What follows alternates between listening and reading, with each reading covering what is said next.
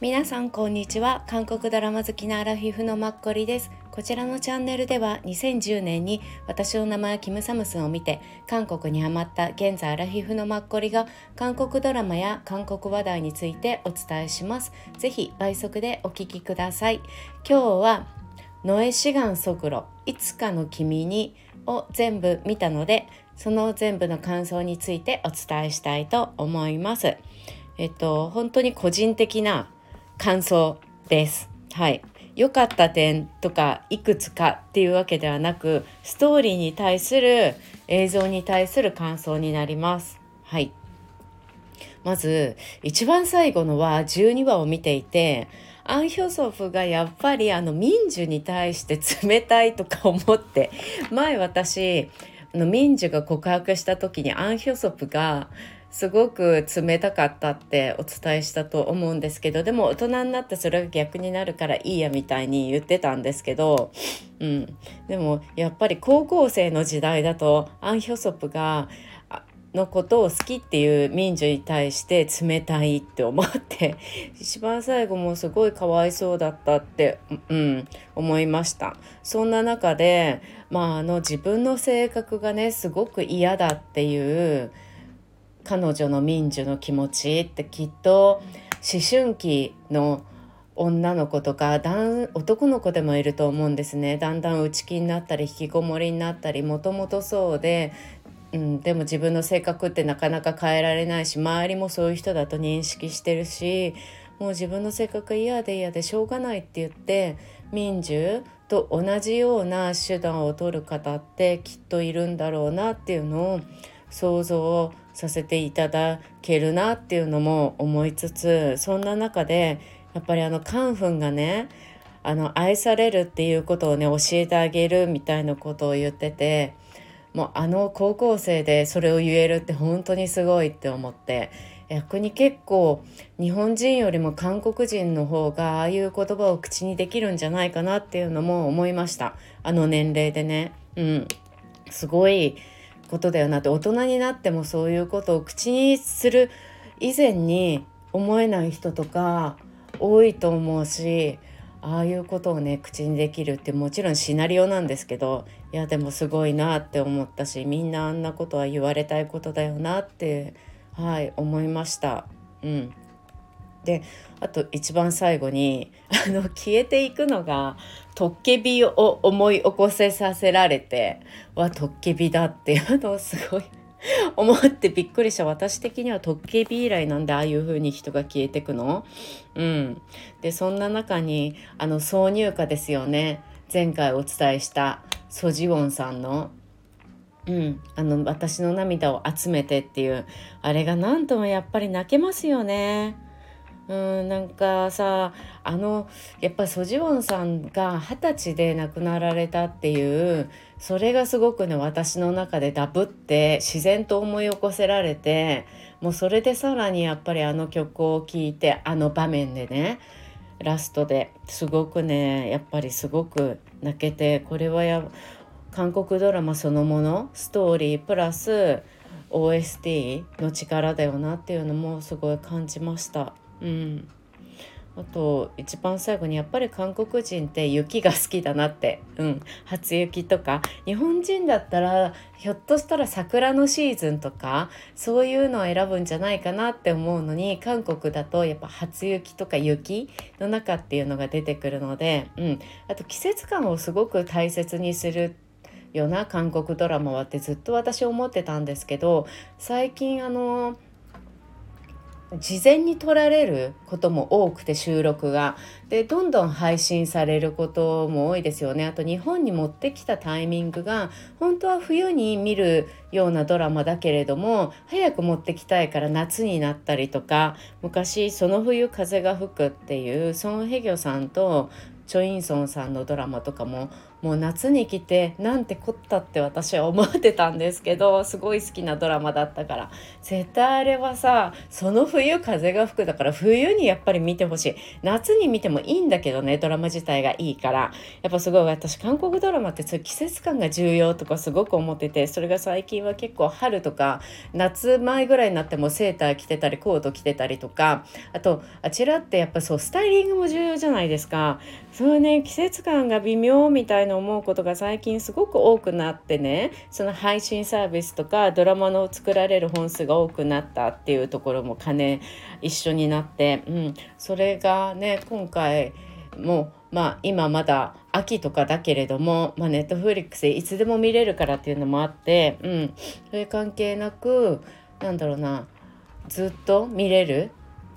うん、ドラマで最後やっぱ冬韓国人が好きな、うん、その場面っていうのもすごく良かった韓国ドラマらしいなって思いました。うん、今私言ったことなんだか最後あやふやになったんですけどそう今は配信サービスでいつでも見れるっていうものを考えてあの制作化されるから自分が好きなように季節を設定できますよね。以前のものはやっぱあのテレビ上で放送されたものは後で日本で放送するとか多かったし、うん、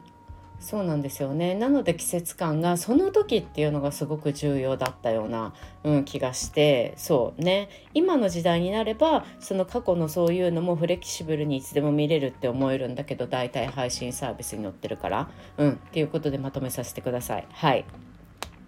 あと最後にアン・ヒョソプがやっぱり私彼のあの顔のちょっとほっぺたがふくってしてるのがすごく彼らしくて可愛いって思っていて実際見たら全然プークーとかしてないと思うんですけどすごいスリムでね、まあ、体がそうだし顔もそうだと思うの。ほんとちっちゃいし、うん、でも私あの映像を通して見れるあのぷくってした感じがすごく可愛くて若々しくて好きなんです。で以前ローンさんにも若干それと同じようなのを感じてたんだけど今のあの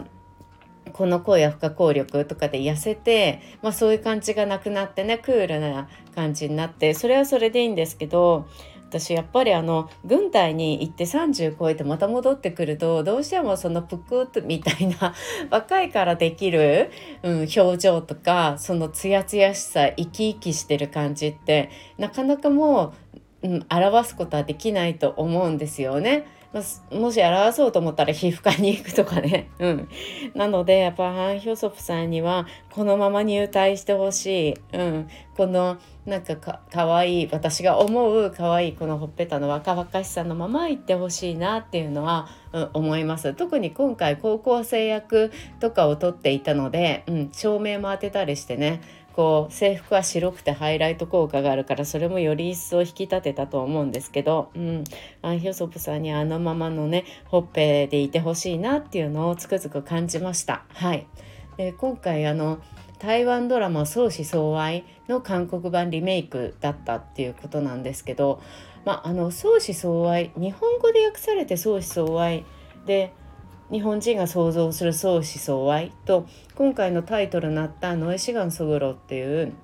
まあ、日本語に訳すと「いつかの君に」自分の中では「ノエシガンソグロ」っていうタイトルの方が相思相愛より、うん、ぴったりくるなっていうのも、はい、思いました。最後の方であの彼女がノエシガンソグロみたいなことあ違う彼アン・ヒョソプが言ってたんだっけ？まああなたのねそう2人で言ってましたよね同じようなことを。そうそういうセリフもあったし、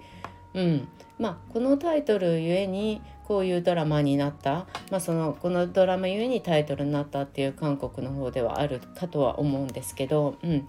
もうこの私の中で結構この作品はすごくこの、うん、2023年良かったって思う代表できる作品です。ミステリーチックに、うん、感じたけれどもみんなが見れるミステリーチックさだし、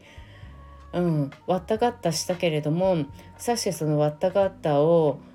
嫌だわからないとかって思うことなくストーリーがもともと完璧に出来上がってたっていうのが大きいのかなって思うんですけど12話に見やすくまとめられていてすごい良かった。うん、私の中では本当に完成度が高いなって思いました。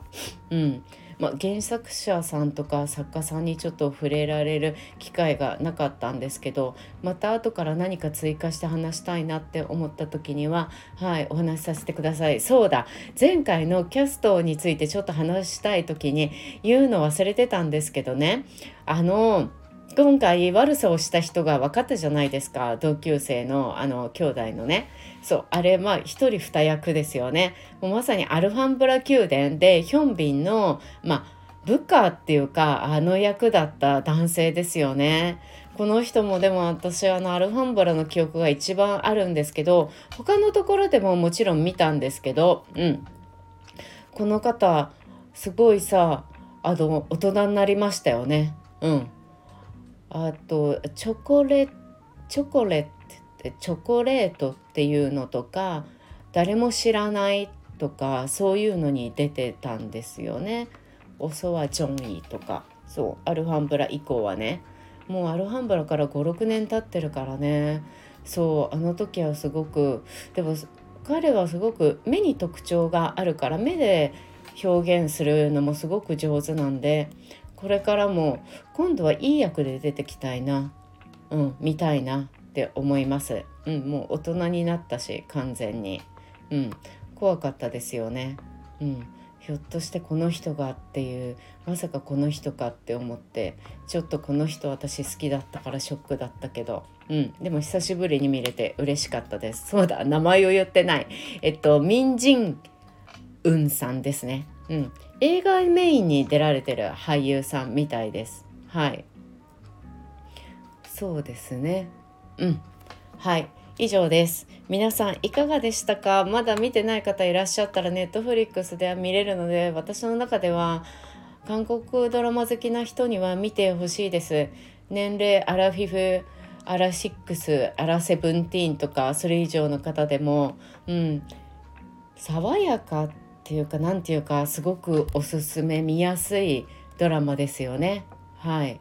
であの私ヴィンセントに出てらした女優さんのジョン・ヨビンさんが今回の女の子役ですごく良かったんじゃないかなっていうのも思いました。うん、2人ですごくね可愛い感じになっちゃうとまたこのドラマの締まりとかわたがったしたりとか彼女自身